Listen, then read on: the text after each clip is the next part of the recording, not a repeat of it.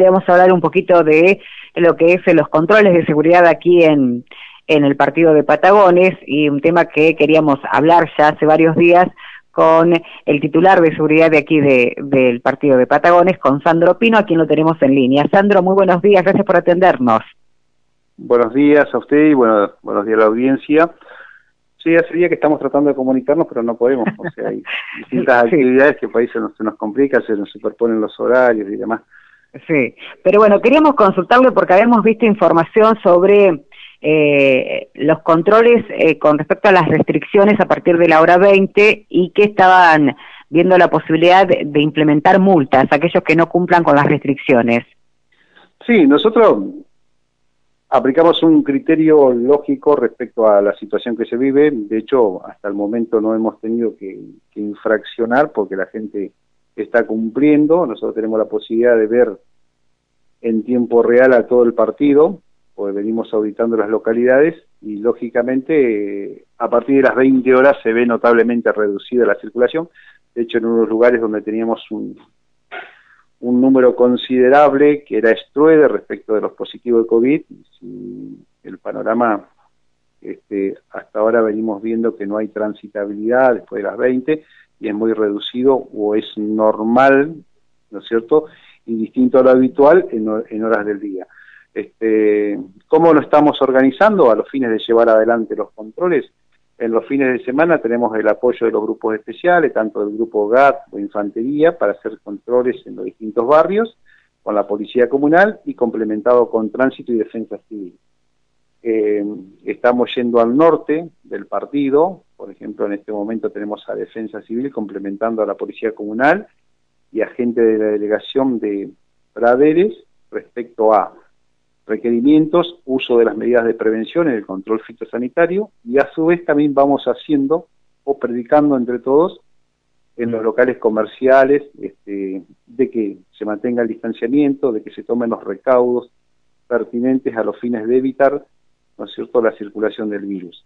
Es un trabajo constante y permanente, esta es un área de seguridad pública, estamos las 24 horas y de hecho eh, por ahí se suele llamar en algunos lugares y es difícil de poder ingresar a un domicilio porque lógicamente si no hay orden de allanamiento no podemos ingresar, pero muchas veces los vecinos llaman que en la casa de al lado o enfrente este, se escuchan ruidos o habría música y demás. Mandamos a los móviles y bueno, lógicamente la gente hace cesar esa actividad. Y, pero hasta el momento eh, la gente viene cumpliendo, nos apoya mucho y eso hay que destacarlo.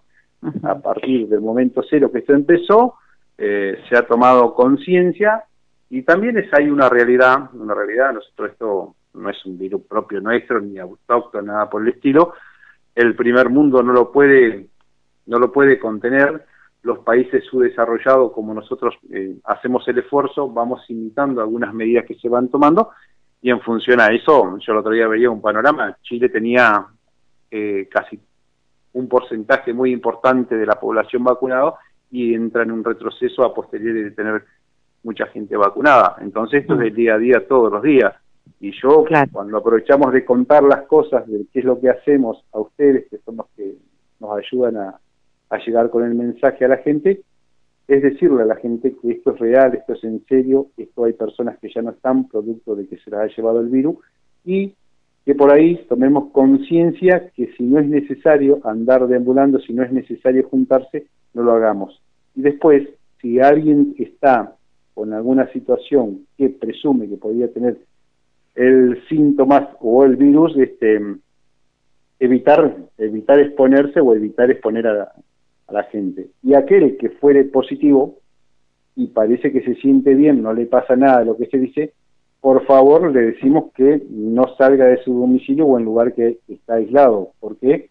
Porque está poniendo en riesgo si va a algún lugar, eh, independientemente que ahí nosotros sí haríamos una actuación por el 205, por propagar y poner en riesgo a terceros de, de, esta, de este virus, este, sí que nos ayuden. Y si algún vecino sabe de que alguien este, está incumpliendo el aislamiento, porque se conoce que está aislado porque porque es positivo o porque realmente tuvo es un contacto estrecho, que llamen al 463-604, que es el centro de monitoreo, que de ahí nosotros disparamos el alerta a la policía, a salud y, y trabajamos coordinadamente.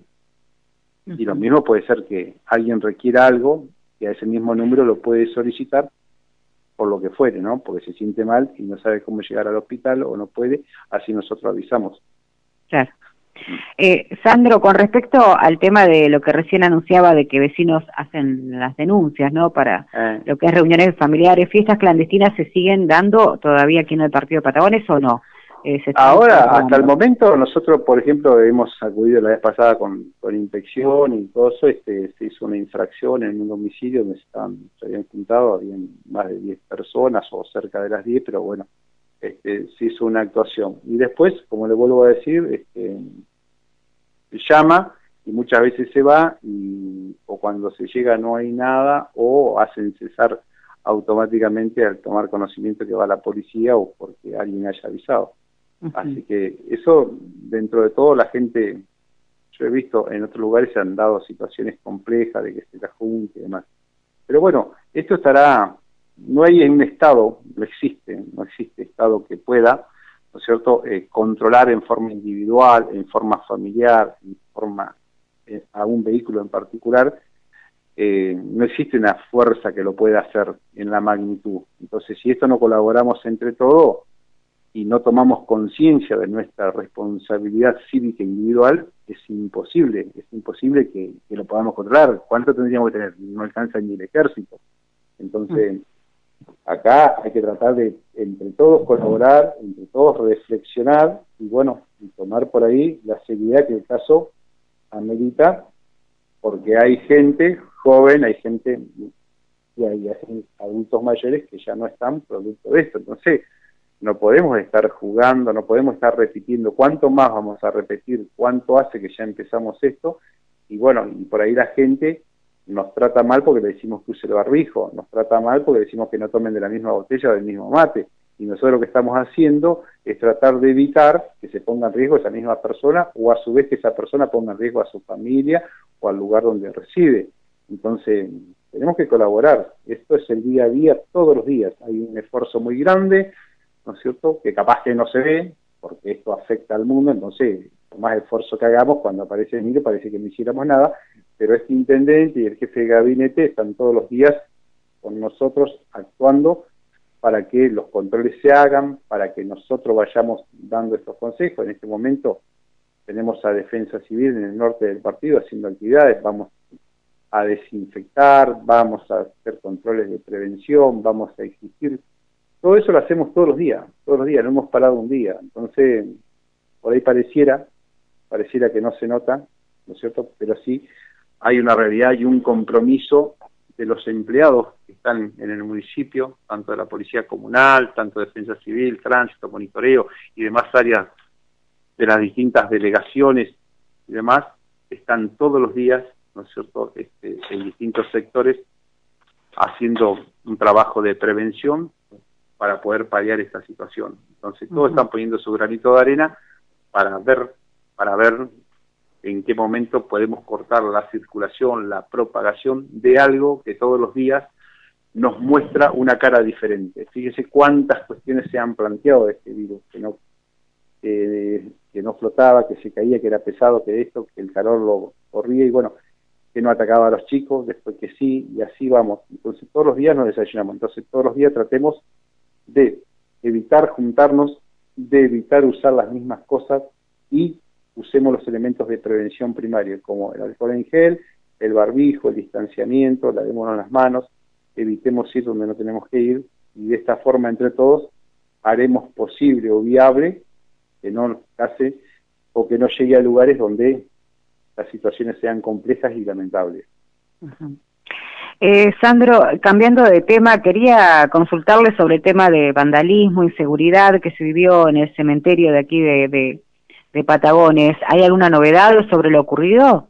Sí, ahí está interviniendo policía y causas, ya nos ha ocurrido en otras oportunidades, también la gente, nosotros pusimos, se puso el portón de servicios, un esfuerzo, ella después lo estaban palanqueando, eh, hay muchas cosas, estamos viendo que ahora habíamos conseguido unos enlaces nuevos para, para meter cámaras en sectores determinados del cementerio.